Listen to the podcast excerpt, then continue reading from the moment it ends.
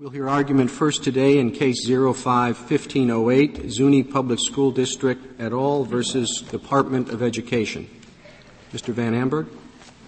Mr. Chief Justice, and may it please the Court, in 1994, Congress enacted the equalization formula under the Impact Aid Act.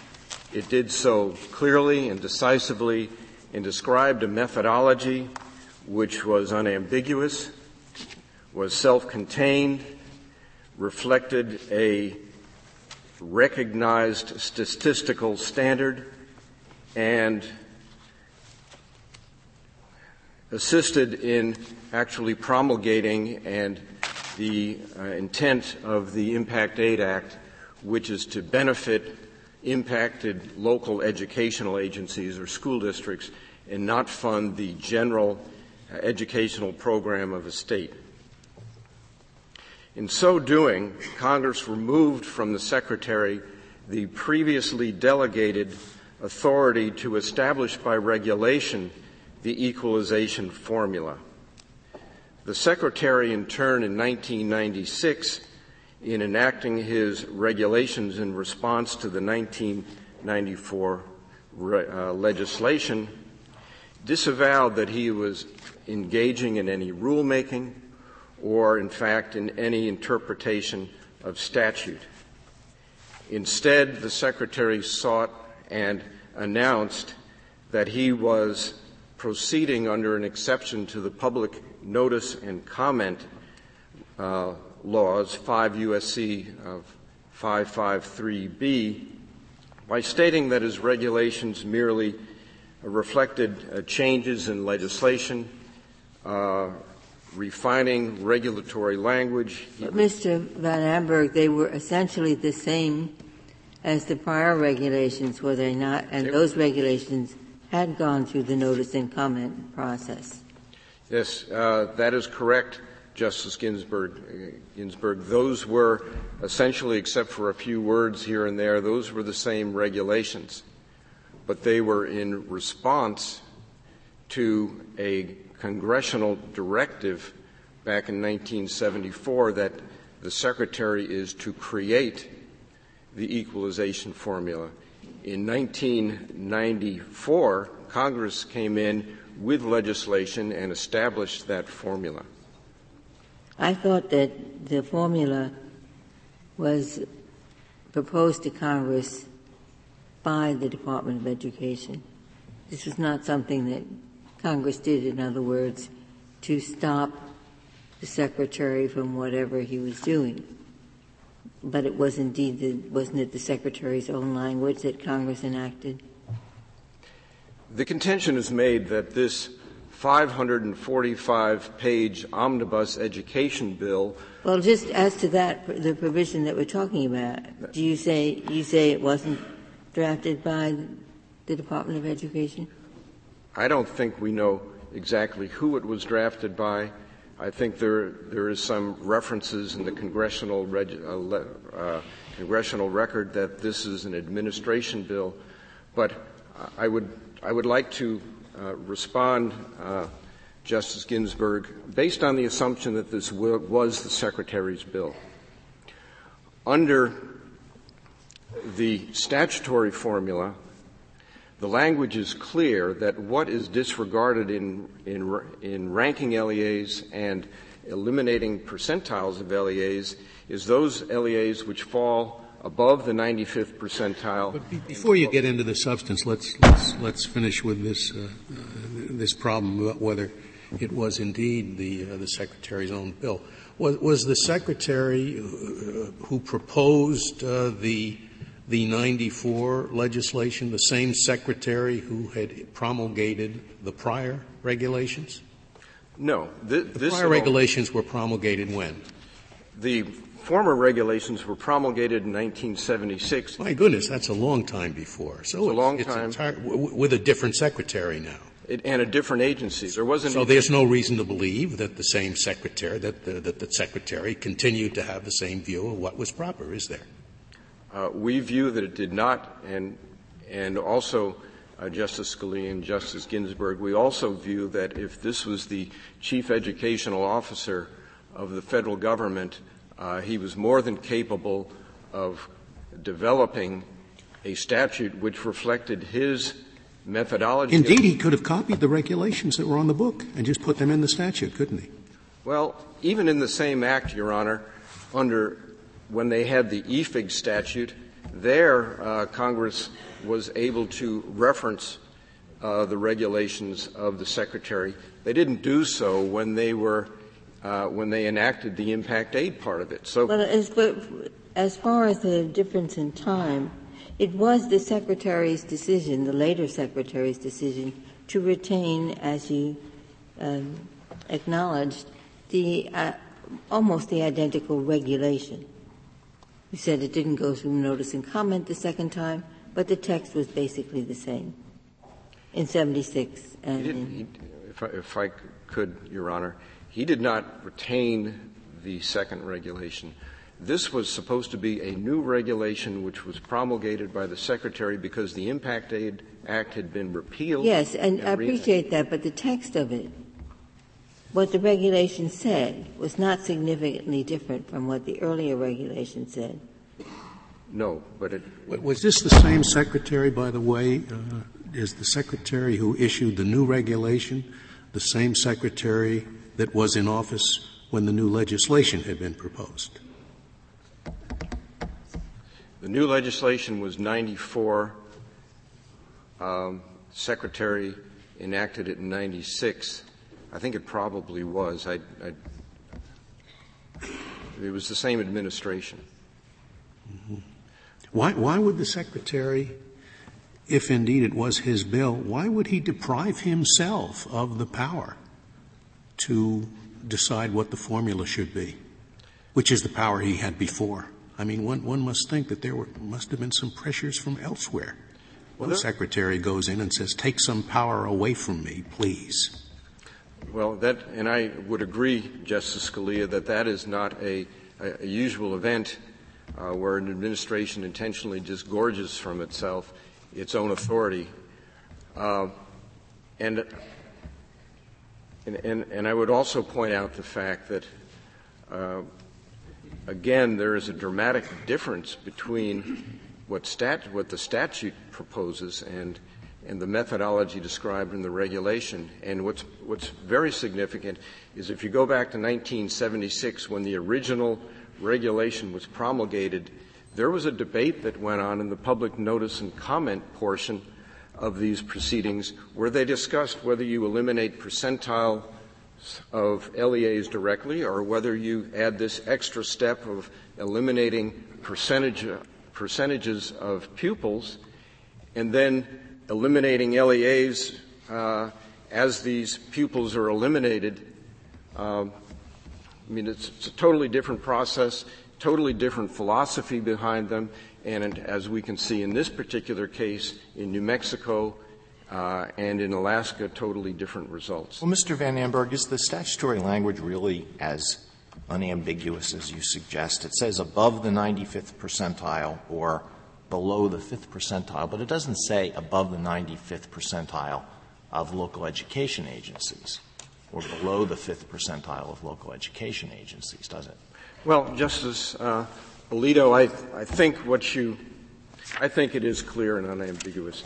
And the reason is um, that if you, in, in order to run a percentile calculation, you need units against which to run that, and then you need these uh, an identified set of variable uh, standards, such as uh, they've provided here, the average per pupil expenditures of each set of these LEAs or districts. So you rank the um, the LEAs, you've got the variable uh, values, and then it, uh, it's, uh, the statute provides that you find that you eliminate those LEAs which are above the 95th percentile, and then if you go back to what such means and re- referencing back to other portions of the statute, it's 95th percentile of the revenues and expenditures of the LEAs in the state. It's a very similar process for. Yeah, but what do you distribute? Pardon? What do you distribute? I mean, I agree, you, have a, some kind of like, let's put something on cards. So we have thousands of cards and each has a number on it. What are you distributing? The cards? Are you, are you, what's distribute, what we, fifth percentile refused, refers to some kind of distribution. What's it a distribution of? It's the distribution of the uh, percent of the what is there's a thing like a the, the like thing, a set of things that you're distributing what are they the, the thing that you're running the percentile against is the total number of uh, of expenditures and revenues in the state. In other words, you take all the there are a set of numbers. Each number is a different number. And the characteristic of each number is there's some school district that spends per, or takes in per pupil revenue equal to that number. So we write each one on a card. Is that what we're, is that our distribution? We have like, uh, let's say we have uh, a thousand cards. Is that what it is? Well, in, our, in New Mexico's case, you have. No, no, I'm not. I'm saying, what do you think it has to be? What do you think it should be? What, what, are, what is it we're distributing? Simple question. I guess for a statistician, I unfortunately am not one and can't find one, so I have no idea what this statute means. Well, the the, distrib- the value against which not a value. I want to know what I'm distributing. And if you don't know, I would say that this is I've never seen a case so much better fitted for relying on the views of an agency. Counsel, I thought you said that you did know what it was. I thought you simply quoted the statute. The fifth percentile of such expenditures or revenues in the state. That's what's being distributed. Yeah, but and to but, determine sorry, what such expenditures that. or revenues in the state consist of, the word such obviously refers you back to some prior reference to revenues in the state. And that prior reference in subsection A is a reference to district by district, not pupil by pupil. That, that's correct. So, so in other words, we're distributing those cards, the set of numbers? Well, if you're not certain, isn't it fair to say that this statute is not clear as to what it is you're distributing? Well, I'm, I'm sorry, Justice. I'm, uh, uh, Breyer, I'm having a little trouble understanding. Well, I, I thought, uh, is there a, maybe is, not certain about the hypothetical, but you're certain about the statute, aren't you? I'm certain about the, the statute. You're provided the variable values that are attributed to each of the LEAs. You rank them, and you provide a percentile. It's a methodology which was described in 1976. It's a, meth- it's a methodology employed every day in ranking students in schools. Yeah, that right. But I unfortunately don't know enough about this subject. So I thought, not, not being an expert on it, that when you refer to a percentile, you have some group of things, a set of things that's being distributed in a certain order. And there's a top of that and a bottom of that. And, and if that's what percentile refers to, I just want to know what those things are that are being distributed. And, and that's where I find the ambiguity. And if there's an ambiguity, I guess we're going to take the, the, view of the agency, at least as I understand. So, so I, that, that's why I asked the question. All right. And, and I think I understand the question now, Justice uh, Breyer. Thank you the units that are ranked or distributed are the LEAs or the school districts, and they are ranked in order of their per pupil expenditures and revenues. Mm-hmm. Those are the units and the component parts of this calculation that are provided for us by Congress. And does the statute say you have to do it that way? That has to. My understanding under under Brown and Williamson is if Congress speaks to an issue, Congress is to be obeyed. There is nothing mysterious about this type of a methodology. And this is the one that Congress chose. No, you could do it that way. And the reason the government, I think, says that you shouldn't do it that way is it will produce an absurd result. All right. That the object of the statute is to catch the outliers. And if you, for example, had one giant school district like New York City, which was at the top of the list, and another giant poor school district that it was at the bottom of the list, you would cut those two out and you might have cut out half the pupils in the whole state. And those wouldn't be outliers, would they? I mean, that's the problem. And you have a similar infirmity associated with the other methodology. That is, if you have a number of LEAs which are uh, small in numbers, as in New Mexico, uh, particularly if you had a number of small LEAs at the bottom, which is, a, which is, a, I think, a huge problem uh, policy-wise, you were to cut them out and let them to float off in their poverty. Uh, I, I, think I, I, can understand. Doesn't uh, doesn't uh, subsection B II address outliers? I was surprised there wasn't more discussion of that in the briefing, and maybe it's, it's because of some reason I'm unaware of. That says that the Secretary, in making this determination, can take into account particular types of LEAs uh, where there's extra uh, additional costs. I would have thought, for example, if you had a very small LEA with only 20 students and the cost is particularly high because you don't have economies of scale that you haven't that that would could be knocked out for that reason. Is that not how that works? Yes, and this is the the whole problem. We can argue philosophically how whether Congress's methodology or the Secretary's methodology is better, but the backdrop of this is that the uh, the statute and also the regulation allows for school for the states to back out all these disequalizing expenditures so that you you make an adjustment to more or less uh, end up with a baseline per pupil expenditure and there's really no reason after you do that for having a wide disparity even between the top and the bottom LEA. The secretary's formula, and I don't think we should be arguing whose formula is better because if they're different, Congress wins. But nevertheless, the Secretary's formula, it eliminates 26% of the school districts. And under New Mexico, if you, uh, if you look at the top and the bottom school district, even after the eliminating of these uh, funding differentials, you've got a 244% disparity. It, it, it, eliminates 26 school districts, but those 26 school districts account for 5% or 10% of the pupils. And I guess what we're interested in here is not school districts. They're not a thing. They are a thing of a kind. But we're interested in students, real people who get money. And, and, and so that it, that it, that it, that it eliminates 26% of, of the school districts would seem to be a good thing, not a bad thing, because what we're really interested in are the pupils, and it keeps in 90% of the pupils. And uh, Justice Breyer, I think Congress and in its methodology has disagreed with that view because it does not rely strictly upon pupils, and pupils are not necessarily the driving force in how we work this formula. I thought the problem was disparity in school districts.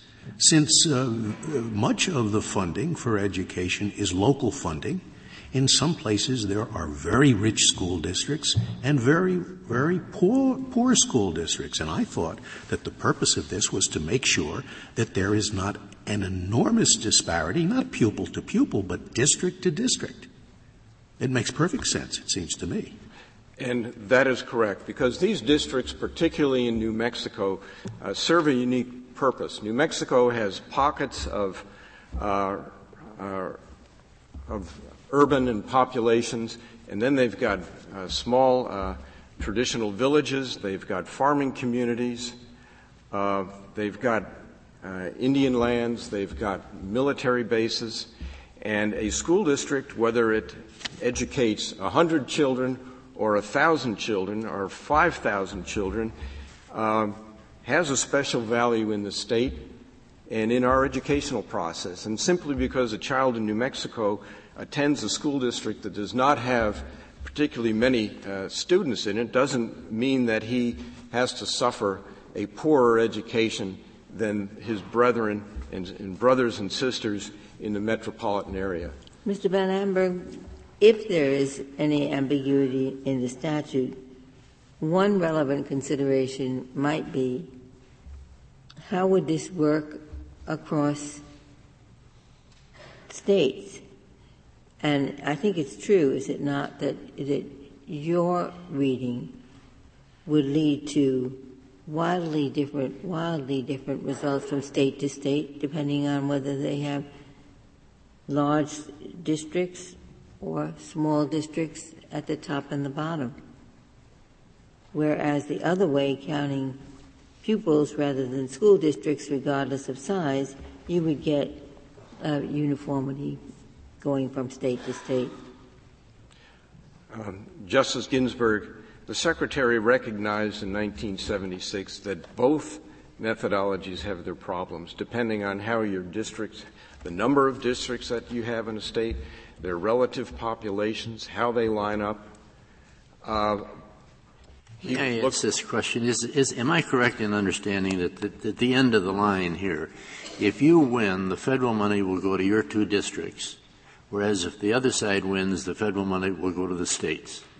Is that what the, what the bottom line is? That's the bottom line. Yeah. And, and I would point out, uh, Justice Stevens, that Congress has made it clear that the impact aid is supposed to go to the impacted districts. It is not supposed to fund the general educational program of a state. Uh, the, the money that the state, that the state of New Mexico seeks to retain is under a limited exception that has been created. Uh, and it is, it is not that we are trying to take the state's money as the bottom line. It is that the state has taken the impact aid dollars and doesn't have an equalized system. New Mexico could equalize if it wants to. It established its equalization. Let me ask you another general question for me. If it were true, and I don't think it is in this case, that it, the, the biggest district was the one that got the most per pupil money and the the two biggest districts that were at the opposite ends of the spectrum, they would all be taken out, wouldn't they, under your view? Well, it actually depends. You get into statistical approaches, but if let's say there were less than 20 districts, you just had, let's say, 18 um, districts or 19 or uh, districts, then if you do the percentile um, against, if you work the percentile in that particular setting, nobody gets eliminated. Uh, if, but you have the same problem if it's students, I take it. You, would have the same uh, statistical question whether you use, you use districts or students. Correct, because you would run because if you had districts, big districts at both ends, you run your 5% on both ends with the students, you end up not eliminating anybody. That, that's all right. I wouldn't think that was a problem. But what about Justice Stevens' question? There are 20 districts in our state. It's exaggerated, but let me exaggerate it. Uh, and uh, the, the, rich district has 20 has a, as a quarter of the students. And poor district has another quarter. So our outliers in that situation, which we're eliminating from our calculation, are the rich district and the poor district. One's at the top, one's at the bottom. And now we're left with 18 districts to figure out whether they're equalized. But those 18 districts account for less than half or about half of all the students. Now, that's the problem. It seems that isn't very representative, and we're trying to get representativeness.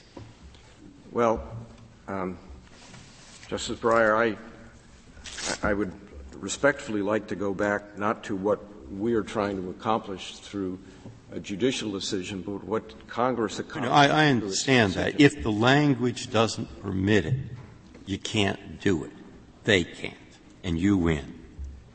But if the language does permit it, the reason that one of the you have to stretch the language, I suspect, in my view, to get to the government's result.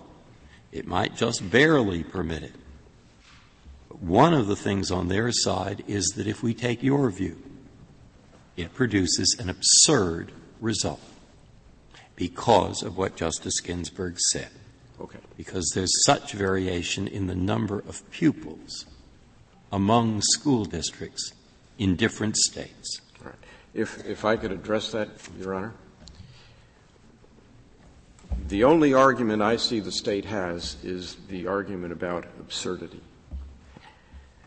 This debate that we're having now was the debate that took place in 1976 in front of the Secretary. He recognized that there were two uh, methodologies that he was considering.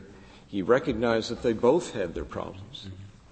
Uh, but in 1994, Congress had before it at least, uh, or had available to it information as to the whether what how this particular formula would work. There were only three in perhaps three states: Kansas, Alaska, New Mexico, and perhaps Arizona, that had um, that were trying to take advantage of the of this narrow exception.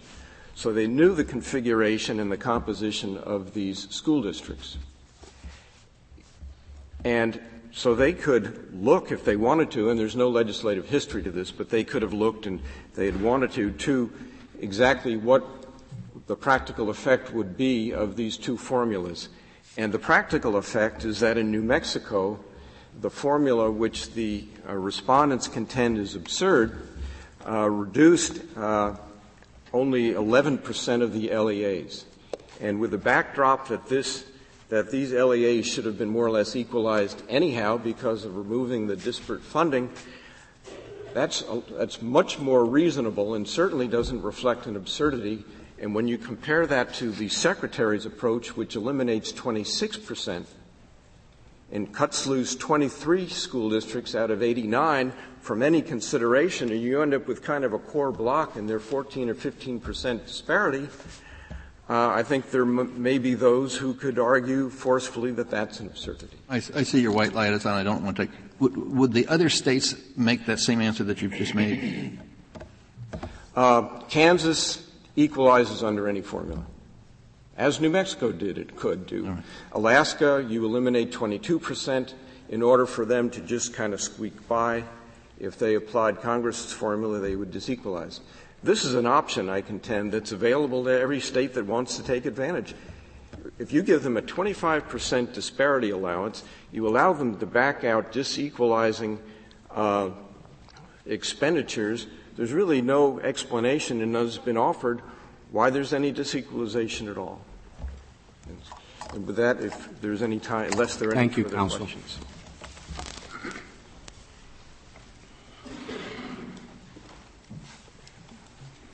Mr. Srinivasan.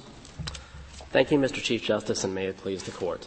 Mr. Se- Srinivasan, you don't, you don't want us to stretch the language, do you? Well, I don't think you need to stretch the language. Justice Scalia. And, and, you wouldn't urge us to do that either, would you? Well, it depends on what you mean by stretch. The, the question, the question before the Court is whether the Secretary's formula is unambiguously foreclosed by the statutory text. Not whether it's the better reading, but whether it's unambiguously foreclosed. Now, we happen to think it's the better reading, but we certainly think it's not unambiguously foreclosed. And maybe the clearest indication that Congress did not unambiguously foreclose the Secretary's methodology. What's, what's the, the case that says unambiguously foreclosed? Well, Brand X says that, but it's, it's a characterization of the step one inquiry under Chevron. And we can use foreclosed if, if, if you'd like, Your Honor.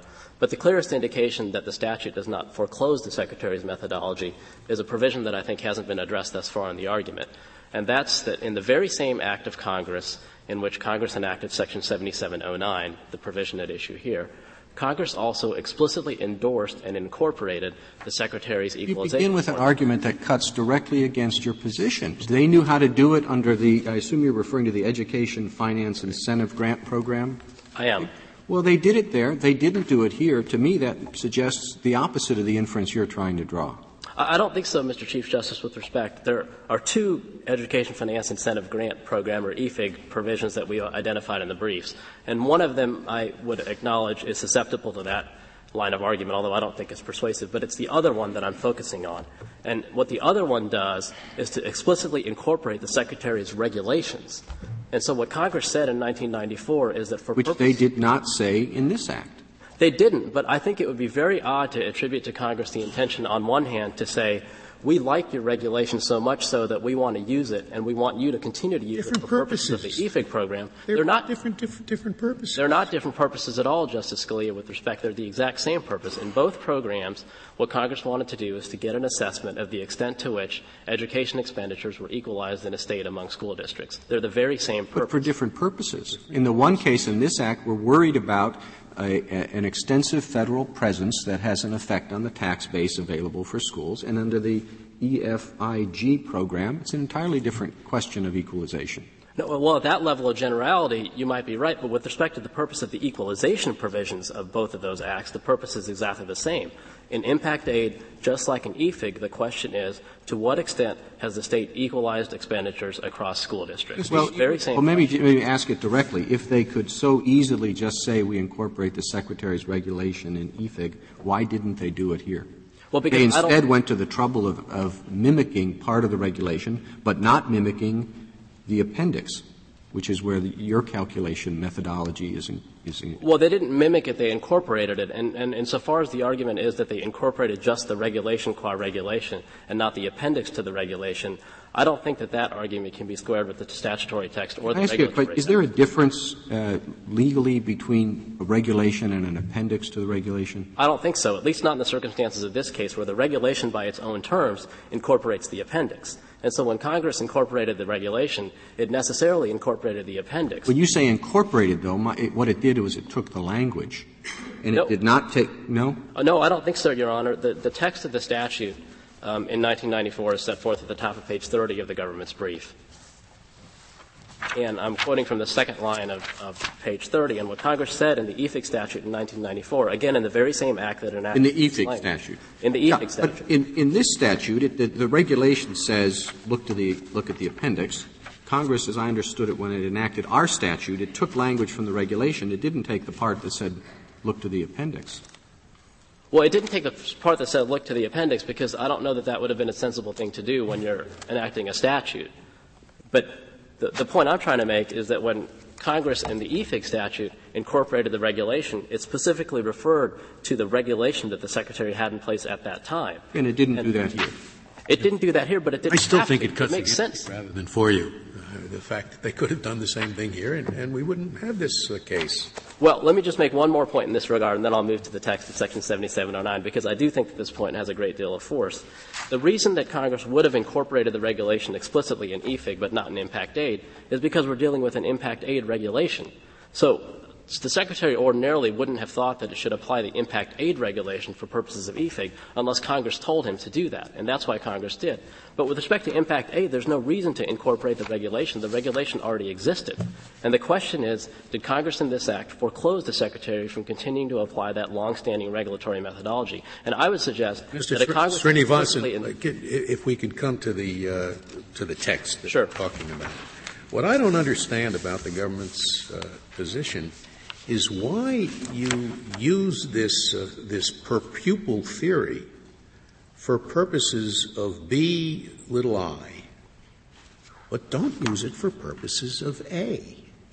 You, you, you don't, in, in, in the major computation portions, namely, uh, for purposes of paragraph one, the program state aid equalizes expenditures among local education if in the second fiscal year is made the amount of per pupil expenditures made by or per pupil revenue available to each agency. You do it agency by agency, don't you?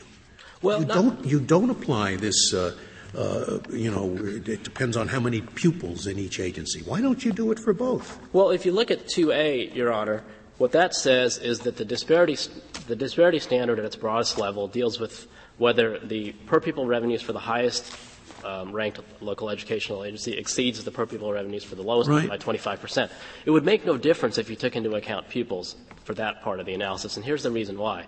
When you take into account pupils with respect to a local educational agency and you weight the local, the, the figure by the number of pupils served by the local educational agency, the per pupil figure that you're going to attach to each of those individual pupils is the same. It's the same per pupil figure for each one. It's just that you multiply it by the number of pupils. And so for purposes of this part of the statute where you're comparing the highest to the lowest, whether you took into account the number of pupils or not, you'd still be dealing with the same two figures. You'd be dealing with the figure that applies to the highest ranked local educational agency, and you'd be dealing with the figure that applies to the lowest. You're saying it comes to the same, agency. but the fact remains you don't use that methodology in A. But I think- because you don't think the language requires that methodology. Well, there's- and yet it's be- the same language in B. No, there would be. I I don't know that we use one or the other. It's just that there would be absolutely no purpose served by using pupils. Well, the purpose would be to follow the language of the statute. And if you think that the language in B requires this kind of an approach, you should take the same approach in A, especially, especially if it makes no difference. Well, it, no, especially because it makes no difference. Because with respect to the B part of it, the 95th and 5th percentile exclusions, it makes all the difference in the world whether you take into account. I, I, am sorry. I'm sorry. Go ahead. No, I, I have a conceptual difficulty, and it may be my limitations with the way you do it. You take students and you assign a per pupil number to each individual student.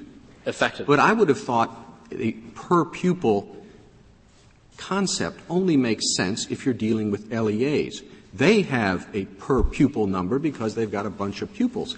You take individual students, you, and you know, for example, in that school district, you don't spend the, the same amount of money on the kindergartner that you spend on the eighth, eighth grader and yet you give the kindergartner a per pupil number and the eighth grader a per pupil number that is the same. It's, it's an artificial association. It makes sense to speak of per pupil numbers when you're referring to the LEAs because they have so many pupils, they get so much money, you can do the calculation.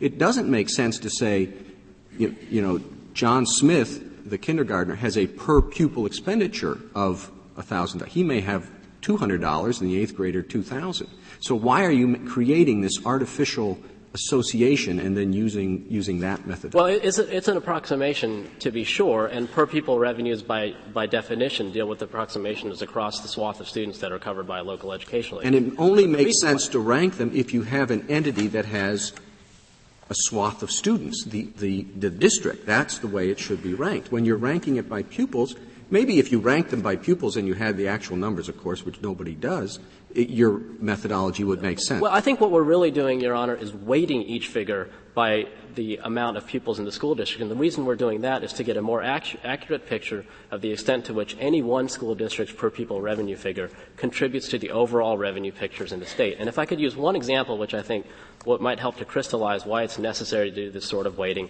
and why education finance practitioners routinely prescribe that you have to do this sort of weighting in order to avoid distorted results. If you consider an example of a state that has two school districts, and I'll use real examples from New Mexico, one would be the district that has the highest per pupil revenues in the state, the Mosquero district, which serves 57 pupils. And the other would be the Albuquerque School District, the largest school district in the state, which serves 84,000 pupils.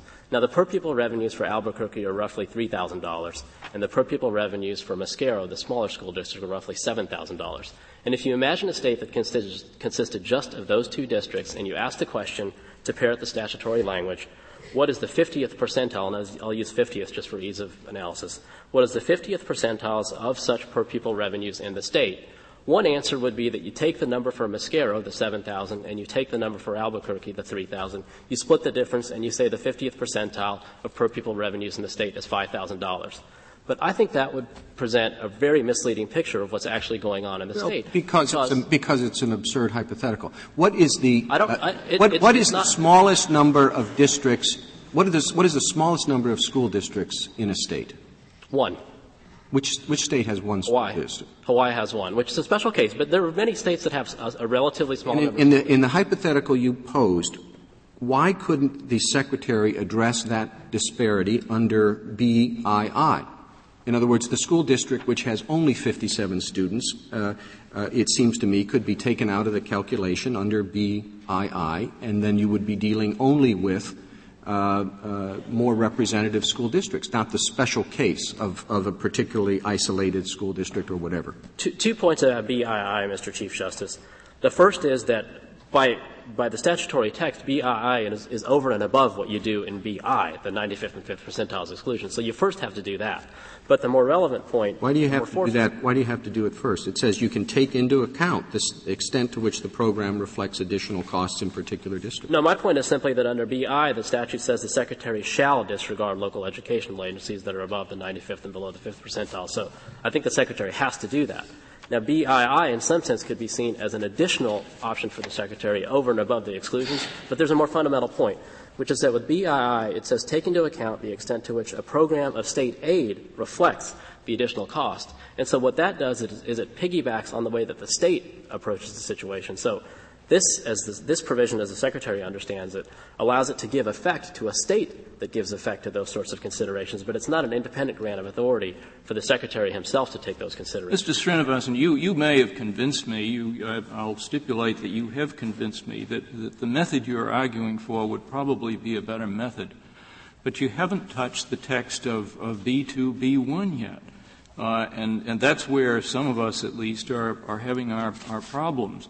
Do you agree that uh, in the absence of the other program, I forget the, the, the, the acronym for it, uh, that you really would not have any argument that there is ambiguity in the text here? No, no, a- absolutely then, then, not. Then would you address the text? Sure, I will. It's at page 4A of the appendix to the government's brief, B, BI. And what the text says is disregard local educational agencies with per pupil expenditures or revenues above the 95th percentile or below the 5th percentile of such expenditures or revenues in the state. Okay. And Now, what is first point I supposed to be disregarded are educational agencies. Yes. Right. And the agencies are identified how? How do we identify the agencies that would be disregarded? You identify the agencies to be, to be disregarded by first identifying the 95th and 5th percentiles of per pupil revenues in the state. And then you And we disregard the identify their per pupil revenues too, don't we? Agencies with per pupil expenditures or revenues above or below, right? Yes, but, and, but the critical text is the 95th percentile and 5th percentile of such expenditures. But that critical text is being applied to an agency which is identified by reference to per pupil e- eh, expenditures or revenues, correct? It is. I mean, there's no doubt that the per pupil revenue or expenditure figures that lie on the spectrum are associated with the local educational agency. That's how. Well, it's not merely that they're associated with the, the very definition, the very identification of LEA here is exclusively in terms of per pupil expenditures or revenues. It's not merely an association. It, it is a definition. Isn't that so? I, I don't think so. I, the, the, Then, then what does the phrase with per pupil expenditures or revenues above 95 or below 5 mean? well, well, that's true that each local educational has, agency has a per pupil expenditure or revenue. But the critical part of the statute, which has 95th percentile or 5th percentile of such, uh, such expenditures or revenues, doesn't foreclose weighting. And I think the point that Justice Alito made Yeah, earlier bears why emphasis, doesn't which is, it? it? It seems to me that the only identification of an entity or person, if you want, to be disregarded is the identification of an LEA, and the LEA is described in terms exclusively of its expenditures or revenues. So why doesn't that foreclose your position? Well, we, two, two parts to the answer, Justice Souter. First, the Secretary's formulation, no less than petitioner's formulation, does disregard local educational agencies with per pupil revenues above the 95th and 5th percentiles. Where we right. disagree after, is after on identifying identifying, the 95th after identifying them in terms of the expenditures or revenues. That's Exactly. what it's supposed and- to do. Exactly. And I'd reiterate the point that Justice Alito made earlier, which is that Congress could have compelled the approach that petitioners compel, contend is. There are lots of things if it would have Congress could have done differently from what it did do, but it, that doesn't seem to me uh, to inject an ambiguity in the identification in, in this subsection of the LEA that we're talking about, and it doesn't create an ambiguity in, in the clear provision that what is to be disregarded is an LEA as so defined. Well, I think it does, Your Honor, because there are two different ways of ranking the LEAs. One is to take the per pupil revenues associated with each LEA and simply take that list into account. Another is to take the same list, but then weight it by the number of pupils in each LEA. Nothing in this Sure, that's another forecloses way to that do it, but tell me why that is consistent with the text. Because this text refers to the 95th and 5th percentiles of such expenditures or revenues in the state. And the list that, in, that includes the weighting does represent a list of expenditures or revenues in the Such state. mean of such expenditures or revenues. That refers back to local educational agencies with per pupil expenditures or revenues. It's referring you back not to a totality of students, but to, to agencies with per pupil expenditures or revenues. Sure, and I, I and I don't dispute that the per pupil revenue figures belong to a local educational agency. But again, that doesn't mean that you can't take into account the rel- relative extent to which a particular school district contributes to the overall state picture. Wouldn't And the do statute have told you, though, to, to disregard pupils according to the ranking? It, it, it does tell you to disregard LEAs, which suggests that the ranking, at least to me, that the ranking ought to be of LEAs and not pupils. Well, it is, it is a ranking of LEAs in the first instance, and then it's each of those LEA figures is weighted by the number of pupils the way we do it. And we do end up disregarding LEAs, but as Justice Souter pointed out, the first step is identifying the 95th and 5th percentiles, and on that step we take into account the number of pupils. It's only at that step that we take into may, account. May I ask you rather Nothing in the statute forecloses that. A rather basic question. What if I'm convinced that your opponent's reading is really the only fair reading of the statute, but I'm also convinced by you that that's not what Congress intended? What should I do? Well, one way or another, I think you should rule in our favor. Oh, no, I guess. no, no, no. Accept, accept my premises. What, what do you think I should do? Well, I think in that situation you sort of have this sliding scale that we often confront with textual analysis. And if you really think that Congress would have compelled an absurd result, and I think it does verge on that, well, then you would I don't struggle think it has mightily. to be absurd. It's just I would measure it by what Congress actually intended. Assume there are two permissible readings, and two, both of them make uh, sense. But I'm convinced, assume I'm convinced by you, that they really intended to perpetuate the prior method of procedure. May I take that, may I come to that result, even though I think the language really says exactly what your opponent says it says? Well, if the language absolutely unambiguously compels that reading, then I think it would be a difficult position. But I don't think it go, goes to that degree. I would have thought your office had answered that question in countless briefs where it tells us to be guided by the language of the statute and not some unexpressed intent. Well, that's why I said if you think that the statute unambiguously, absolutely compels that reading, then I don't know that we would have a position. And why, why? You, you, still have a Church of the Holy Trinity team over there somewhere, don't you? but why, why doesn't it? Why doesn't it absolutely compel it? Where is the ambiguity? You say it's in the fifth percentile of such per pupil expenditure. Now, That's right. now how are you going to get that so it doesn't say just list cards with per pupil expenditure on it, different ones? Because it, well, five. it's just the number of cards ultimately under your hypothetical justice. So you have a lot of we cards have the same that cards. have the same add, number. Have they have the same numbers, exactly. Yeah. There's the same cards with the same numbers. We just add more cards in order to reflect the extent to which each LEA contributes to the overall picture. And, and why, why don't you take the top five where we have 10% of the students? Let's take the second five and it happens to have the same number on the card as the first five, and why don't they fall in the top 5%? I'm not sure I understand. All right, forget it. Sorry, sorry. Can, can sorry, you in, can you enlighten us a little about how this statute developed? Sure. As, as, far as I know, it was the same Secretary of Education when the statute came on the books and when the regulation was kind of re-adopted. I think it was. Um, I think that's right, Justice Ginsburg. But there was a, a peculiar proposal to drop. It was the Secretary's proposal to drop the bottom five so it was a different proposal. And what was the reason for that? Why keep, keep the 95th percentile but not the fifth? Well, there, uh, as we point out in a footnote in our brief, there were some education finance experts that suggested there, that there would be no reason to retain the exclusion at the bottom of the range. And I think that's because when you have low per pupil revenues, there's a reason not to exclude those figures. But the important point is that the material part of the language, which is 95th percentile of such expenditures or revenues in the state, is exactly what the Secretary proposed. And the Secretary, of course, wouldn't have curtailed his own discretion to continue the same methodology that had, he'd long had in place. Thank you. Thank you, Counsel. Mr. Manasevit. Mr. Chief Justice, may it please the Court. I'd like to begin with Justice Ginsburg's question because I think that that is very illuminating to where we are today. This statute began against a history, an 18 year history, where the agency had been delegated by Congress virtually carte blanche authority to devise equalization tests. That was the earlier statute. The agency had three tests at the time. One was the 25% disparity test that we see today, and there were two other tests.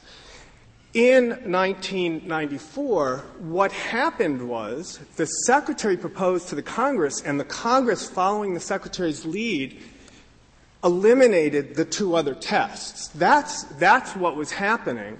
And Justice Scalia asked, well, why would the Secretary tie his hands?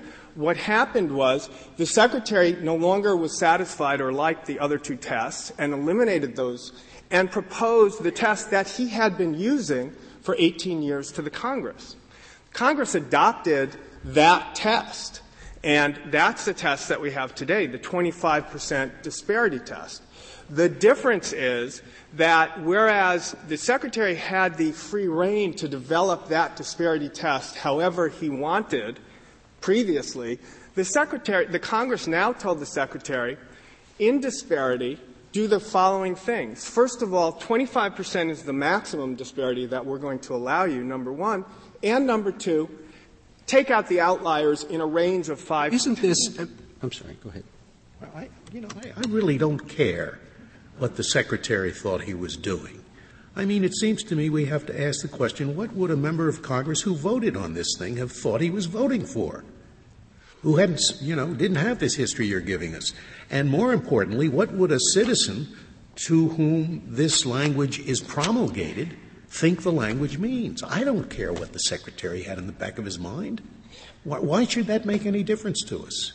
Fair question, Justice Scalia. And that brings us back to the language of, of the statute, where, where, of course, we begin and, and, and, and we have to look precisely to the language of the statute. The language of the statute, what, what petitioners mistake is that the language of the statute here has a two-part process. We don't look at LEAs first. It doesn't say five, fifth percentile of LEAs. We have to first rank expenditures or revenues in the state. It's above 95th percentile or below 5th percentile of the expenditures. Of such of expenditures such. or revenues. So you've got to find out what such refers and, to. And such would refer just to the previous usage of that precise term, which is disregard local education agencies with per pupil expenditures or revenues. So it's that with per pupil or revenues that the such would refer back to, the most immediate prior reference. So we're still looking at per pupil revenues or expenditures in the state, which we have to rank first.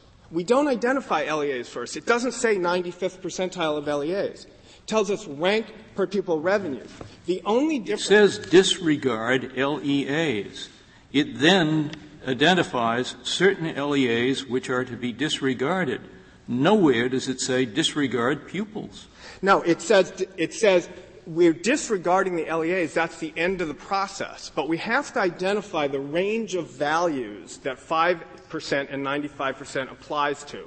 The percentiles apply to a range of values. We have in New Mexico, we have 89 amounts of per pupil revenue per district. We have 89 of those.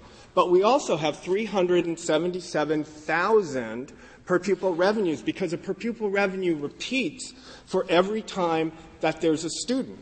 And no, no. See, that's my conceptual difficulty. It is only per pupil when you're dealing with an aggregation of the pupils. If you're going to break it down pupil by pupil, which is what you do, you don't have a per pupil number associated with each pupil. You have a number. Nobody knows what it is because nobody knows how much you spend on each individual. We know how much you give to the district, and therefore the district has a per pupil number, and therefore I would have thought a reference to per pupil number suggests you're grouping according to district. Mr. Chief Justice, we're not saying that it can't. We're ju- all we're saying is that it equally carries both meanings. School finance is an extraordinarily technical area, which is precisely why Congress left this issue to the, to the agency to work this out. When Congress, when Congress used the terms 5% and 10%, um, and again, I'm not, I'm not reading Congress's mind to say that when Congress used those terms, those percentiles, Congress must have intended some national uniformity. This is a national program, and Congress expects these programs to be applied somewhat uniformly across across the country. Maybe let me go let, let, me ask you the same question I asked uh, I asked the government. Uh, why don't you, if, if this is a natural reading, why don't you apply it to, to 2A. You, you don't even think of doing that in 2A. In 2A, you just look at the individual agency. But it's the same language in 2A. In, in 2A, 2A calls for a different type of comparison. And, and I also note that in 2A, it refers to percent instead of percentile, which refers to two numbers being compared. Percentile refers to an entire ranking of values. So the processes are somewhat different. Now, we're not, I'm not contending that this statute is absolutely clear and a model of draftsmanship, but certainly the meaning of 95th percentile or fifth percentile of such expenditures or revenues is a broad enough term to include the words per pupil revenue for each pupil. Is that what you're saying? To well, to how do you want to say to in, per pupil revenue attached to each pupil? Well, I believe. How do you want to say it then? I, I, simply, I believe simply that the word per pupil revenue can mean the dollar amount per each agency 89 times, or it can mean repeated each time a student generates. Is what is attached to each pupil. It's broad, you yes. say the word such is broad enough to include per pupil revenue as attached to each pupil. Yes, correct. Uh, remember, I don't know where to look to discover if you're right or wrong. Well, bear in mind, bear in mind the nature of, of many. Is there any statistical text that you could look at to see if that's a way people use the words? That, that answer I couldn't, I couldn't answer. But I can tell you that typically in an education statute, funding is distributed on the basis of numbers of pupil. So if the statute says $3,000 per pupil shall go somewhere, the, the statute means you take that dollar amount. Well, that must not be right because otherwise we wouldn't have any disparity to worry about equalization in the first place, right? Well, we always, we always will have disparity in the real world. And that, and that, because lots of things cause disparity. In this case, actually, local tax revenues are not the cause of disparity because there are no significant local tax revenues at issue here.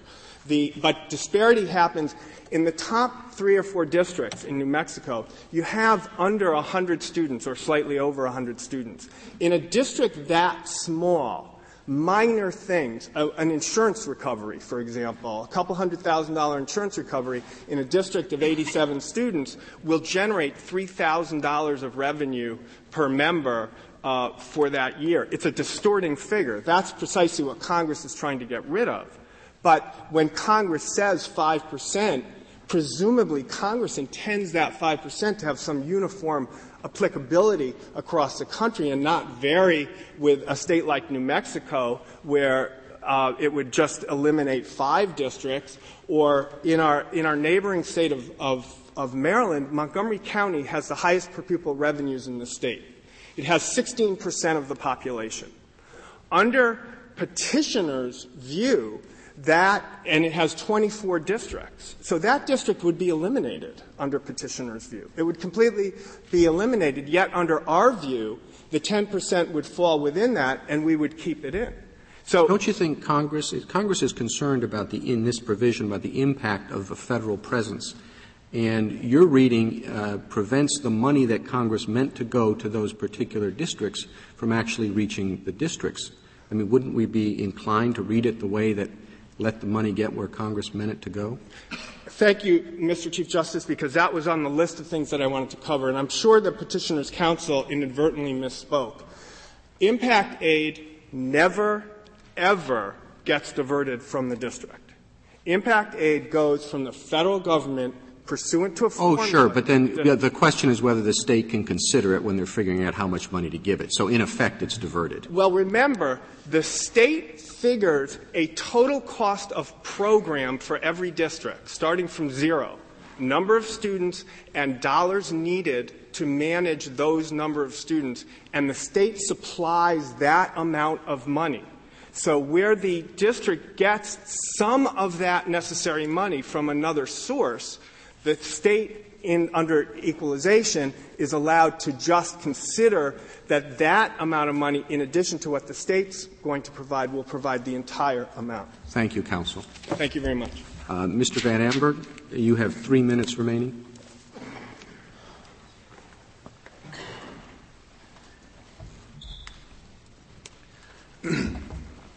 Uh, Mr. Chief Justice had a, had a question as to whether or not the a, an appendix is something different from a regulation or carries a different weight.